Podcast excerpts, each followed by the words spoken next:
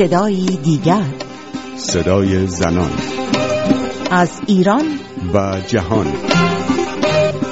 همه چیز از یک نشست رسمی آغاز شد. نشستی در کارگروه آسیب‌های اجتماعی معاونت امور زنان با عنوان سلامت زنان و رفتارهای پرخطر با تمرکز بر تنفروشی.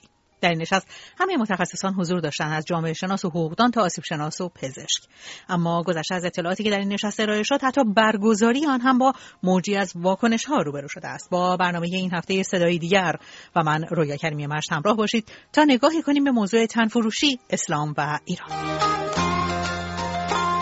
حالا دیگه همه میدونن که پدیده تنفروشی، روسبیگری یا کارگران جنسی موضوعی به قدمت تاریخ و کم و بیش در همه جوامع بشری به اون پرداخته شده.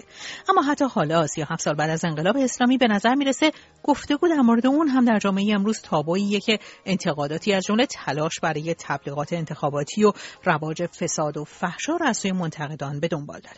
دوشنبه گذشته کارگروه آسیب‌های اجتماعی معاونت امور زنان و خانواده ریاست جمهوری نخستین نشست تخصصی خودش رو از سلسله نشست‌های تخصصی سلامت زنان و رفتارهای پرخطر با تمرکز بر تنفروشی برگزار کرد. در این نشست جاله شادی طلب جامعه شناس، مینو محرز استاد دانشگاه و متخصص بیماری‌های عفونی و هما داوودی حقوقدان از آخرین آمار و تحقیقات در مورد روسبیگری در ایران گفتند. اما درست بعد از برگزاری این نشست موجی از واکنش‌ها علیه برگزار کنندگان اون بالا گرفت. محمدجواد اکبرین، این پژوه ساکن فرانسه، و مرتضی درویش پور، جامعه شناس ساکن سوئد، مهمانان برنامه این هفته ما هستند.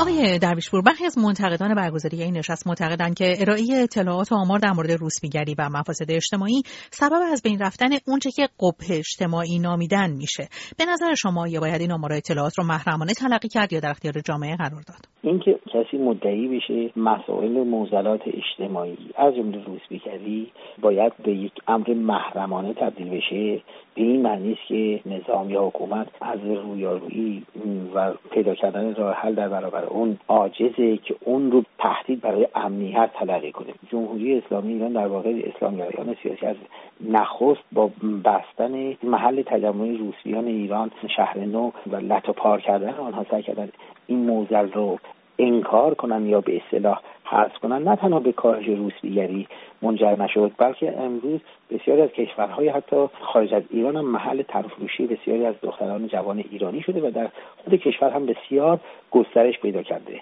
حالا گاه به نام سیغه یا دفاتر سیغه، گاه به شکل روسبیگری و تنفروشی‌های غیرقانونی به اصطلاح.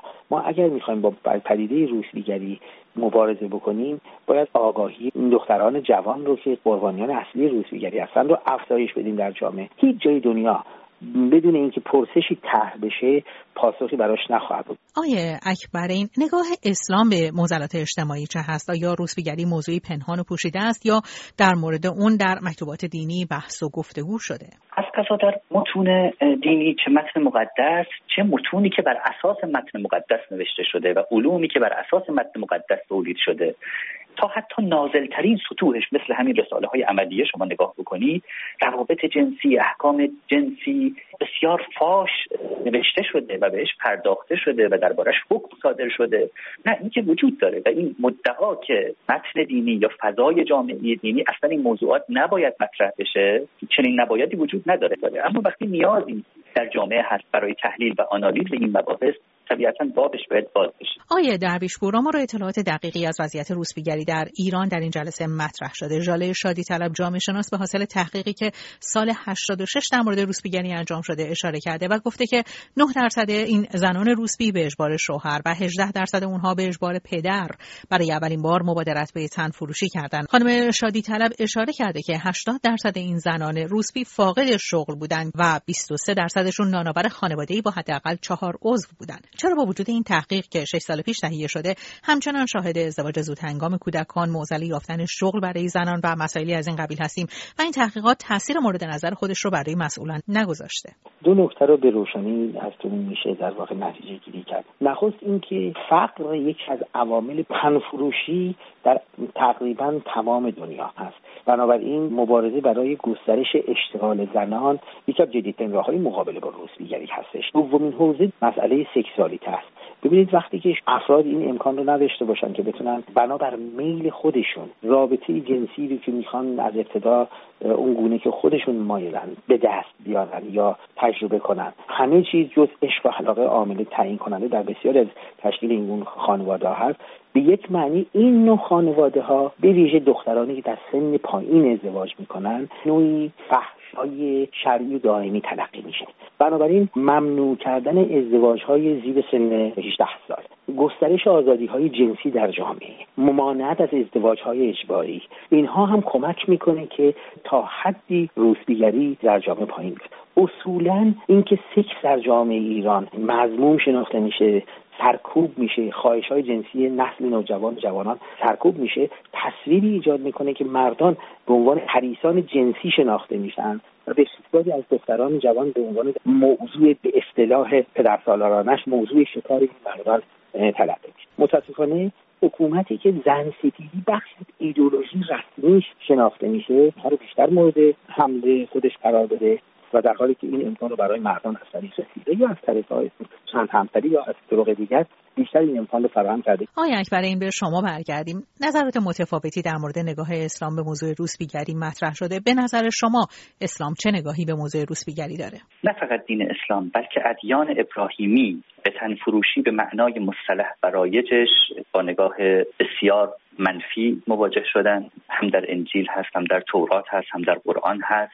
به این معنای رایج و مصطلحش که ما امروز ازش میفهمیم طبیعتاً ممنوع هست. منتها نکته که هست اینه که در ادیان ابراهیمی مسئله نفس تنفروشی نیست. اون عواملی است که تنفروشی رو تبدیل به یک ماجرای قبیح و زشت و ممنوع میکنه. یک مبدأش مبدأ انضباط جنسی هست. طبیعتاً در گذشته با توجه به محدودیت‌هایی که در برقراری چنین انضباطی وجود داشت، هم در مسئله تولید مثل، هم در مسائل حقوقی و وراثتی و غیره، طبیعتاً قوانینی وضع شده در ادیان ابراهیمی که بیشتر این قوانین مردانه به نظر می‌رسه و به سود تن مرد و به مطالبات و لذات و نیازهای مرد هست تا زن. اما به هر حال این مبدأ انضباط جنسی بسیار مهم هست و مبدأ قرارداد اخلاقی، یعنی دیوارها و مرزهایی گذاشتن اونجایی که شما وارد قرارداد اخلاقی با کسی میشید و این قرارداد زمانش مهمه، شکل رابطه مهمه و چون میگن تنفروشی به معنای رایجش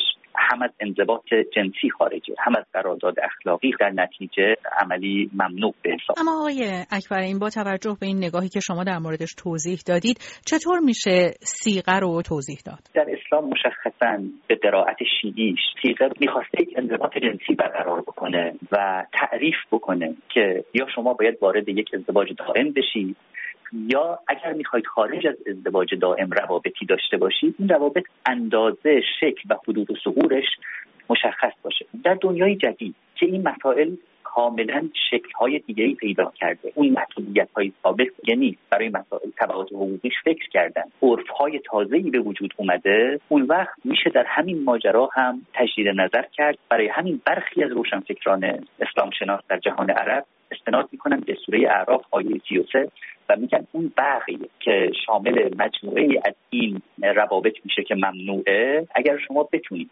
روابطی رو، یک فضای جدیدی رو تعریف بکنید که با حقیقت، قراردادهای اخلاقی، کرامت انسان سازگار باشه و در عین حال برای تبعات حقوقیش هم فکری کرده باشه، اون وقت داستان در خود ادیان هم و مشخصا در اسلام به قرائت شیعیش هم میتونه متفاوت باشه. آیه درویش پور، اجازه بدید آخرین سوال برنامه را از شما بپرسیم. در میان راه‌های مختلفی که در مبارزه با روسبیگری تاکنون در جهان تجربه شده، از ممنوعیت مطلق اون تا تعیین محل‌های خاص برای روسبیان و یا حتی مجازات مشتریان، کدوم یک تاکنون موفق‌تر بوده؟ البته خب جامعه مختلف با توجه اینکه شرایط موقعیت زنان در اونجا متفاوته، به سادگی نمیشه یک پاسخ قطعی به سوال شما داد که کدوم از این روش‌ها موفق‌تره. اما در مدل هایی گفته شده من میتونم بگم کدوم مدل از همه بدتره. ممنوع کردن مطلق فحشا در هیچ جای دنیا کمک نکرده به ریشه کن کردن فحشا. همین نمونه جمهوری اسلامی با ممانعت از امکان نظارت قانونی و مداخله دولتی در این امر یا کمک رساندن به آنها باعث شده که این دلالان سکس بیشترین سود رو از این سازماندهی روسبیگری و یا سود سکس به کشورهای دیگر ببرند. با سپاس از مرتضی درویش پور، جامعه شناس ساکن سوئد، و محمدجواد اکبرین، دین‌پژوه ساکن فرانسه، به پایان برنامه این هفته صدای دیگر دیگر رسیدیم. تا هفته دیگر و صدای دیگر، پاینده باشید و شاد.